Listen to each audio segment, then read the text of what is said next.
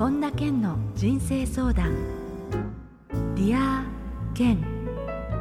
皆さんこんにちは。本田健の人生相談。 Dear Ken ナビゲーターの小林まどかです。健さんよろしくお願いいたします。よろしくお願いします。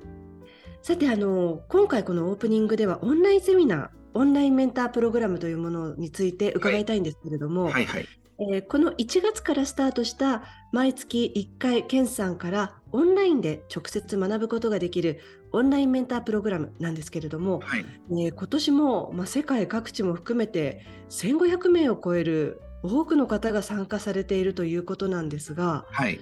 えーこの配信の時点ではもうセミナー2回開催されてるんですが、はい。どうですか？いろんな感想をケンさんのところにも届いてるんじゃないですか？そうですね。あの今ねやっぱりこれをやり始めたのはその僕のオーディエンスってあの最近はグローバルな人たちも増えてきたんですよね。はいでその人たちは英語でしか理解できないからだからあのよくね 日本人ずるいみたいな感じで日本語でセミナーやってるみたいだけど私たちも知りたいっていう声がいっぱいあってで今あの僕のあのありがとうリビングコミュニティってオンラインサロンがあのあるんですけどであのそれ人たちとか周りの人たちに告知して今その世界中のいろんな国からね英語を話す人たちが参加してるんですよ。なので同時通訳方式で僕は日本語でセミナーやってるんですけど、えー同時通訳であのバックグラウンドで聞いてくださってる人たちがたくさんいます今。えー。なんかそういうまたフェーズに入ったんですね、ケンさん、日本語だけじゃなくて。そうそうそうなんですよ。でこれからまたあの本格的にいろいろえやっていくので多分え英語と日本語のそのクライアントの数っていうのは増えていくんじゃないかなと思います。ーえ。ーそれこそ今年はこのプログラムは1年を通してどんな感じになりそうだっていうふうに今の時点で感じられますか？そうですね、まあやっぱりあの海外と日本の人たちの行き来っていうのが、今年の6月には大きなイベントやろうと思ってるので、まあ、その時にはあの海外からお客さんも来るでしょうし、まあ、いろんなその日本人と、それから、えー外国の人たちが、ケンホンダっていうキーワードで結びついていったら嬉しいなと思いますね。はいえーということで次回は3月の18日土曜日なんですけれども、はいえー潜在意識にミリオネアメンタリティをインプットする方法というテーマということで、はいえーぜひねこの今のお話も聞いてあちょっと興味があるなっていう方は、えー公式ホームページあるいは、えーこの YouTube の概要欄からご覧になってみてください。はい、はい、えーそれでは本田健の人生相談 Dear Ken 今日も最後までお楽しみください。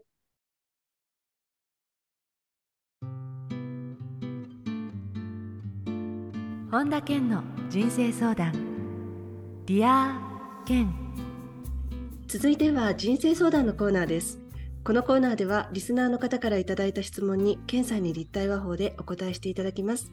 まずはラジオネーム花花さん。ケンさん、こんにちは。こんにちは。えー私は1年前に付き合っている人に振られてからその気持ちをまだ引きずっています。思いを引きずりすぎだと思いつつも新しい環境に進もうという気力も起きず新しい人付き合いも面倒くさくなっています。もうその人は転勤してしまいすぐに会うこともできないのですが理由も言われず振られたので何がダメだったかばかり考えて過ごしています。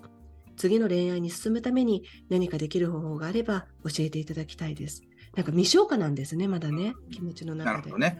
あのまずね、その理由に関してこう自分がダメだったっていうふうに思う必要はないんですよね。うんっていうのは、その、まあ、何らかの理由があったと思うんですけど、とにかく相性が合わなかったっていうことですよね。っていうのは、やっぱり縁があったらそのまま続くと思うので、うんそうならなかったってこと自体が、やっぱり縁がなかったってことなんですよね。はいなので、縁がなかった関係っていうのは、まあ、受け入れるか、あるいはずっと引きずるかの2つしかないわけですよ。はいなので、もうこれはあの仕事関係もそうですし、そのプライベートでもそうだと思いますけど、縁がないっていう人との関係において、わあ、仕事一緒にしたかったんだけどなとかうん、パートナーとして、あるいは友達としてもそうですよね。うん。あの一緒にいたかったんだけど、残念ながら向こうはそうじゃなかったっていう時には、まあ、それを受け入れるか、まあ、こうそのまま引きずっていくのかっていう2つしかない、まあ、あの繰り返しになりますけど、それをどのタイミングでじゃあ切り替えるのかっていうことなんですよね。うん。うん、で多くの人たちは自分が悪かったからだから相手が去っちゃったとかね。はい。思うんですけどやっぱり縁があるあれば必ず戻るもんだし縁がないとやっぱり切れてしまうもんなんですよ。ってことは誰か自分に縁がある人がいるわけでで、そういうふうな人との縁がどこにあるんだろうっていうふうな気持ちになるのか、なんでうまくいかなかったばっかりに意識するのかっていうことなんですよね。結構あの新しい恋愛が始まると過去のことってもうどうでもよくなっちゃったりしますけれどここまで引きずったりしているとそもそも次の人にって思いが今湧かないっていう状態だからその気持ちの切り替えのタイミングがなかなかなので難しいですよね。まあ、人によってはね3ヶ月吹っ切れる人もいればその3年かかる人もいますしね、うん、10年ぐらいかかる人もいると思うんです。そうですね、うん、なのでそれをそのあの期間を決められるのはご本人だけだから。だから自分がそのいやそろそろだなっていうタイミングが来たらいいんじゃないでしょうか。ただね、その全然縁もなかったたまたま一緒にいただけの人に対して心が残っていたとしたら、でそれでね、すごく人生の大切な5年をそのままその人のためにその引きずられる必要は僕はないと思いますけどね。うんねでもこういう方も少なからずいますよね。どうしてあの時振られちゃったのかなってそう思います、そう思います。それはね、だから本当に、あのだからすぐ立ち直れとかっていうことじゃないんですが、ある瞬間にね、バカバカしいって、もう別に縁がないんだから次行こうっていう瞬間っていうのは来るんですよね。うん、それまで多少時間がかかるかもしれませんけど、でも、だらだらだらだらそこにいないっていうことを決めるだけでもいいんじゃないでしょうか。はい、えー、質問ありがとうございました。えー、続いてはラジオネームよしよしさんです。けんさん、こんにちは。はい、こんにちは。私の息子は学校でも成績が良く、どうしてもこれからの将来を期待してしまう自分がいます。来年は大学受験で県内のいい大学を目指しているのですが、最近子供の友達との会話で、親があそこに行けと言うから勉強しているけど疲れてきたという話を聞き、ショックを受けました。親が子供の将来をどうこう言うのはやめた方がいいのは分かっていますが、どうしても将来役に立つからと子供に期待をしていろいろ進めてしまいます。子供への期待を手放してもっと信頼できるようにするにはどうしたらいいでしょうかという質問ですね。まあ、これはね、まあ、一言で言うと、ご自身の人生に意識が集中してると、お子さんにはあんまりエネルギーがいかないからいいんじゃないでしょうかね。あそういうもんですか。もっと自分が何か集中できるものに没頭しておくと、今だから子供にだけに向いてしまってるっていう状態っていうことですね。そうそうそうそう。だから、あ息子いたっけぐらいになったら本当はいいんですけどね。うんだから自分の人生がないから息子がどうするこうするってことに意識がいってしまってるわけですよ。えー、まあね、なかなかついついこう親になる立場で考えると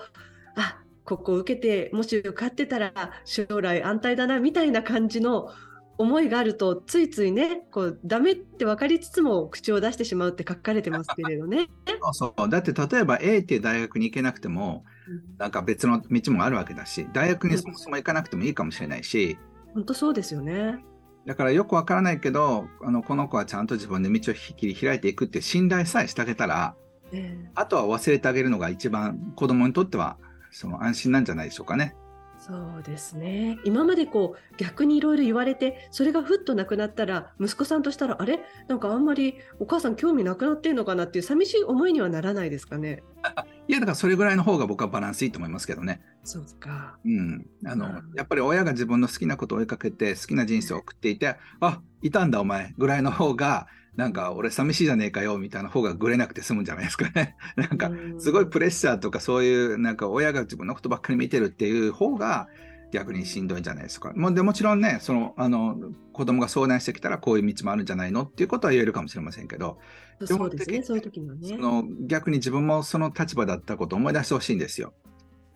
はい、だから勉強したっていうふうに言われなかったらするつもりだったのに、勉強したとか、宿題やったとかって言われたら、なんかもうその時にやる気なくしたっていうのがありませんでしたか？めちゃめちゃありますよね。うん、そうだから基本的にはこちらからあんまりそういう宿題やったかどうかってことすらも意識しないっていうのが大事だと思いますね。そうですね。そこがイコール子供に信頼を置いているっていうことの表れになるってことですもんね。思います。なので、自分の人生に集中していただければと思います。はい。えー、ということで、吉しさんからの質問でした。ありがとうございました。はい、ありがとうございました。えー、続いてはラジオネーム、ラムレーズンさん。ケンさん、こんにちは。こんにちは。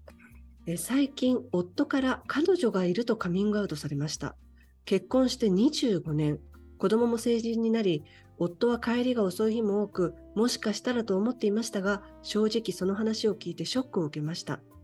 私は専業主婦ということもあり、すぐの離婚は考えていないのですが、これからどんな気持ちで過ごしていけばいいのかわからず、悶々とした日々を過ごしています。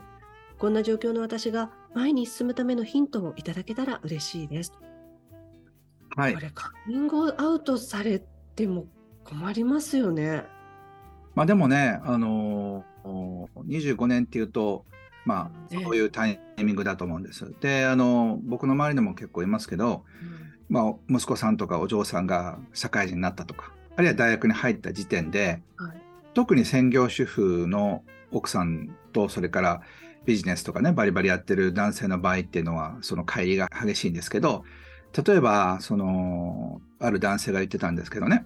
そのうちに帰ったらテレビばっかりしか見てないとうん。その新しいことを勉強したりだとか、なんか自分を成長させようっていう、全然そういうエネルギーがない、えー女性と。で、仕事ではやっぱりこうバリバリ自分でやってるっていう人と出会うわけですよね。うんなので、そういう人を比べてしまって、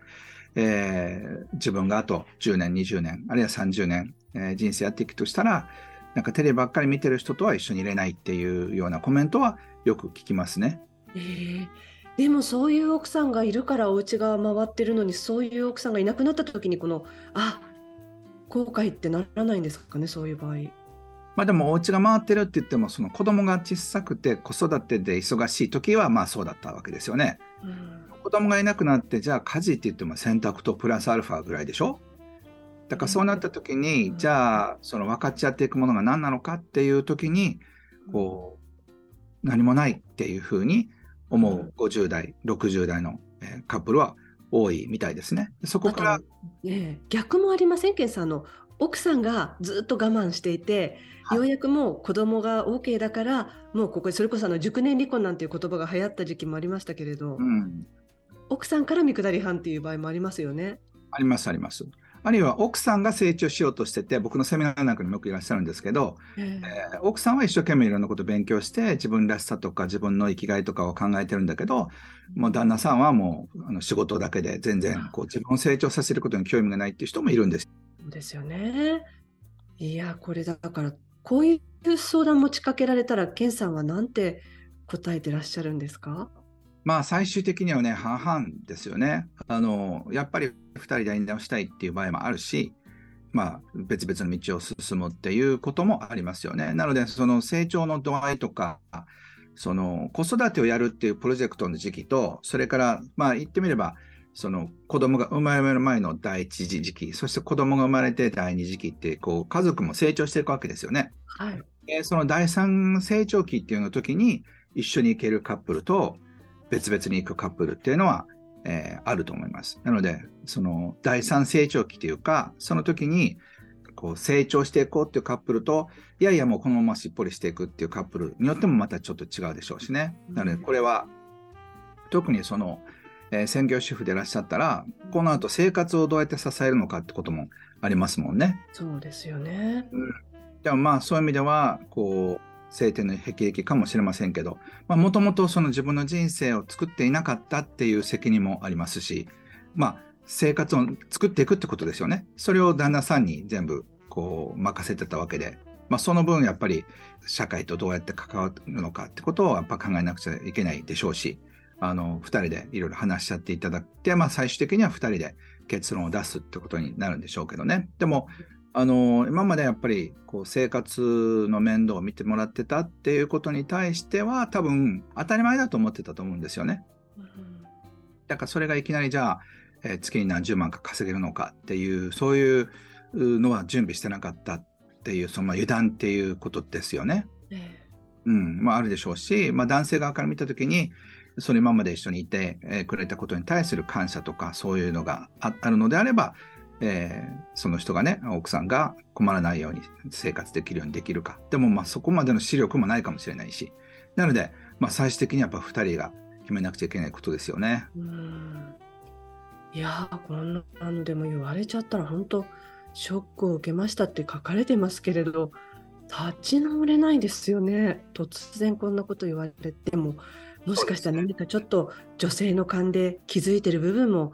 あったのかもしれないですよね。なんかもしかしたらっていうふうに書いてあるぐらいなのでね。うん、まあでもやっぱりね、二十何年、例えば仕事してなかったとしたら、やっぱりそれをね、もう一遍こうやり直さなくちゃいけないっていうのは、また大変だとは思いますけど、まあ、でも人生をその生きていくっていうのは、まあ、そういうことなんですよね。生活っていうか仕事をしていくっていう流れの中で初めて見つけなくちゃいけないわけだから、はい、だからまた第三の人生でその自分自身を見つけるってことになるかもしれませんし、まあ、ちょっと想定外かもしれませんけど、そこでまたね、あの楽しい人生を見つけるかもしれないので、あそれがきっかけになってね。そうそうお子さんが成長したってことだから、まあ、自分が生活していければいいわけだから、はい、また新しい人生を始めるっていう、そういう50代、60代も多いのではないでしょうか。はい、えー、質問ありがとうございました。え続いて、ラジオネーム、カイトさんです。ケイさん、はい、こんにちは。こんにちは。私は今、大手企業に勤めていて、休みや給料も安定しています。ただ、好きな音楽をしているフリーターの友人と飲みに行くと、友人の方が人生を楽しんでいるような感じがして、お前はさすがだよなと言われても、そっちの方が楽しいだろうと言い返したくなります。特に金銭面のことを考えると、今の状況の方が安心感はあり、ないものねだりかなと思うことがありますが、このモヤモヤの解消するにはどうしたらいいでしょうか？ということなんですよね。まあ結局ね、あのさっきのやつもそうなんですけど、どういう人生を生きるのかっていうのは自分の手の中にあるわけですよね。はい、でここには経済的な安定があるけどワクワクがない。で、ワクワクあるけど経済的安定がないっていう時に何を選ぶのかっていうのはそれぞれが決めるわけじゃないですか。はい、で、お友達の場合は、その経済的な安定はないけど音楽をやるっていう風なあな選択をしたわけですよね。で、これってアリとキリギリスと似ていて、今は30代とかだったら例えばいいかもしれませんよね。20代とか。でもこれが30代、40代になってきた時に、例えば結婚ができないっていう風なマイナス面として出てくるかもしれないし、その生活の不安があるっていうことかもしれないし、いずれやっぱりこうフリーターをやってたツケっていうのは後々来るわけですよね。だからいろんなことやってこなかったことっていうのはツケが必ず回るようになってるんですよ。なのでそれはその例えば好きな音楽とか趣味だけやっててお金を貯めなかったりとか経済的安定を手放してそれを得てるわけだから。うん例えば25歳でそれ始めたとして、じゃあ45歳、55歳になりました。30年一応仕事を進めてきた人っていうのは経済的安定があるわけですよね。はい、こっちの好きなことやりましたっていう人は好きなことをやった分だけお金とかあそれがないわけですよね。うん、なのでそれぞれこうなんて言うんでしょう得てるものが違うわけですよ。ええ、なので自分がその選んだコースに関してすごく自分なりにちゃんと幸せっていうか責任も含めてですよねさっきの専業主婦を選ぶっていう時点でそういうリスクもあるっていうことは、本当はちゃんと分かっとかなくちゃいけなかったわけですよ。うん、これだからフリーターの道を選ぶってことも、その将来お金を稼ぐ力がないっていう風な、その人生ゲームでいうとそういうコースをたどってるわけですよね。うん、だから時間の自由っていうのは手に入れてるがゆえに、逆に経済的に成功したりあの豊かになるっていうチャンスがだいぶ減ってるってことですよ。だからそういう自分が選んだ道に関してそれぞれプラスとマイナスがあるってことをどれだけ理解するのかってことで、それを理解した上で、ああ、俺はフリーターじゃなくて安定の方がいいなと思うのか、うん、いやいや、俺は安定を捨ててもいいからこっちをやりやりたいと思うのかをもう一遍聞く。そういうふうなエネルギーが今自分の中に残ってるってことですよね。うん今のこの現時点で羨ましくても、それこそその長期的に見たときにどうかっていうところも含めて自分がどっちを選択するかっていうことですね。そうそうそう。だからさっきの話を20年前に遡らせたら、例えば友達が専業主婦で、その家でなんか趣味とかやってて、子育てやってるけど私は仕事してるっていう人がいたとしたら、ある意味同じかもしれませんよね。だから20年経った時の人生がどうなのかっていうことで、そのその時の経済的自立とかいきなりはしご外されたような状態になるのかっていうのは、その今のね、フリーターの音楽ばっかりやってる友達は、45歳でいきなりすごい生活に困るかもしれないじゃないですか。うん、そうですね。なので、そういうことも含めて、最終的に自分が、自分の人生に納得いくかどうかっていうことですよね。そうですね。はい。ということで、ラジオネーム、カイトさんからの質問でした。どうもありがとうございました。はい、ありがとうございました。以上、人生相談のコーナーでした。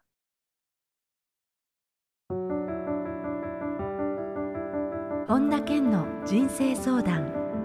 ディア健続いてはハッピーライブラリーです皆さんが人生を幸せにより豊かに過ごせるための特別な一冊をご紹介していますそれでは最初の一冊目ご紹介ください。はい、えー世界一ワクワクするリーダーの教科書、大島圭介さんが書かれた本です。はい、えー今回この本を取り上げられたのは何かきっかけはあったんですか？特にきっかけっていうのはないんですけど、あの大島圭介さんってあのちょこちょこね、最近、ズームとかでもお会いするんですけど、リアルでもそのコロナ前にお会いしてるんですけど、はい、とにかくね、情熱的なパワフルなリーダーっていうイメージがあって、大島さんをすごく慕ってる人たちもすごく多いんですけどええ、そういう、こう、なんて言うんでしょう、まあ、人望があるリーダーってどういう人なのかっていうのをね、この本で理解できると思うので、皆さんに読んでいただきたいと思いました。はい、ありがとうございます。続いての一冊を教えてください。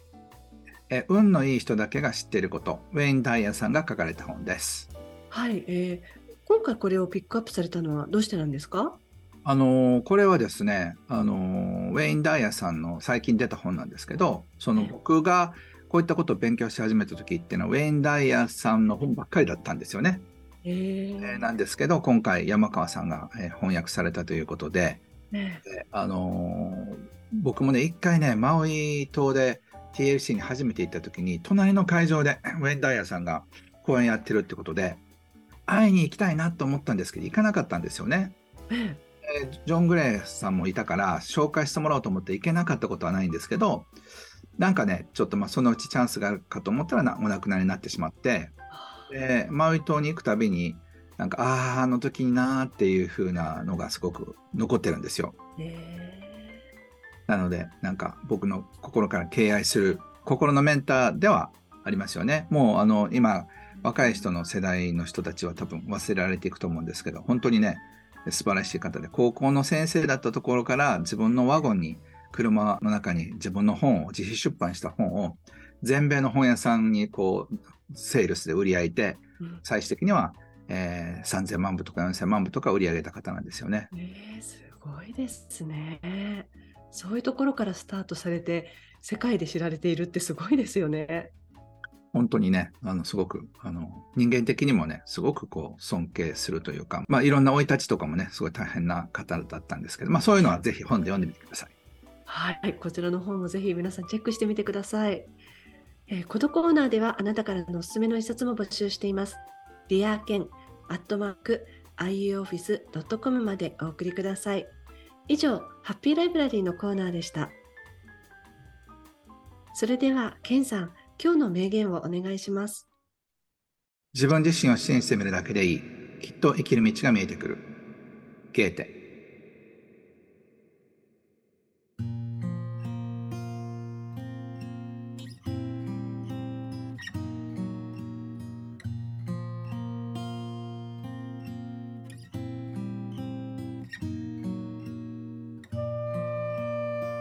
本田健の人生相談、ディア健、いかがでしたでしょうか？あの今回オープニングでこの1月にスタートしたオンラインメンタープログラムについて健さんに伺ったんですけれどもその英語でのね同時通訳も配信スタートっていうことで健さんそれこそ海外からのその英語での反応っていうのもかなり増えてきてるんじゃないですか？そうですね。あの、まあ、ちょくちょく直接にあの来ますし、メンタープログラムやった時にはココラムの中にダーッと英語でいっぱいこう反応が来て、それに対してウェルカムって日本人が書いたりとかして、すごく盛り上がりましたね。ねあのそうですねチャットもできるんですよねその時に。そうそうそうなんですよ。ねだから、あの、日本人から見たら英語の人がいるっていうので結構、おおって思ったんでしょうし、その英語の人もなんかハートマークいっぱい飛んできたりとかして、なんか心のコミュニケーションが取れたんじゃないかと思います。で、今度はね、あの一人は海外の人からの質問も受けようと思ってるので、随分インターナショナルな感じになるんじゃないでしょうか。本当ですね。あのどうですか、ケンさん、この特にここ数年はケンさんにとっても海外進出っていうことで、世界デビューとかっていうことで、世界っていうのがすごくそのより自分にとって大きなテーマだったと思うんですけれど、うん。あの例えば今年で見たときに、昨年と比べて何かそのよりなんかあグローバルな感じがするなっていうようなこの心の変化っていうのはありますか？そうですね。今まではなんかこう、英語でやらなくちゃっていう、そういうこう気負いみたいなのがあったんですけど、はい、今はなんかそんなにないというか、こう例えばそのズームでね、今日は東京の人たちだけとか大阪の人たちだけっていうズームがあったとしますよね。うん、で、そうなった時に、その今日は大阪なのかって、今日は北海道の人たち向けのそのズームなのかっていうのと、同じような形で今日は英語の人たちのズームなのかっていう感覚になったんですよね。それもヨーロッパ人向け、アメリカ人向け、あるいは全世界向けによってちょっとずつキャラも違うし、あのそういう感じで、そんなにこう負担がなくなったというか、英語でやること自身にもだいぶ準備も少なくなったというか、心の準備とかテンションの高さとかっていうのも、えー、随分楽になりましたね。そうですか。だって7、8年前ぐらいですよね、ケンさんがオフィスの中でも英語を使い始めようとかってされたので、そのぐらいですよね。そうですね。そうそうそう。なので、あの、まあ、僕は60歳になった時には、半分は英語で、あるいは中国語で話すっていうイメージをしてたんですけど、だいぶそちらの方に近づいてきた感じはしますね。本当そうですね。同時通訳も今度いろんな言葉がまた入ってくるかもしれないですよね。そうですね。今はまだ中国は準備してるんですけど、いよいよ多分、えー、今年準備して来年ぐらいから本格的にまた中国語の方でも展開できるんじゃないかと思ってます。あじゃあまたねこの中でも随時そういうお話もあの伺えたらなと思いますのでよろしくお願いいたします。はい、こちらこそ。えー、さて、本田健オンラインサロンでは、毎月980円でサロンメンバーのみが視聴できる、健さんのオンラインセミナーや特別ゲストとの対談など、いろいろなコンテンツを配信しています。毎月100円で600回以上のこのディアケンのバックナンバーが聞き放題のディアケンプレミアムが、ポッドキャストで好評配信中です。ボイシーでは毎朝無料配信中の本田健の1分間コーチング。また、本田健の最新情報に関しては、公式ホームページや LINE アットからご覧になってみてください。えということで、健さん、今週もありがとうございました。はい、ありがとうございました。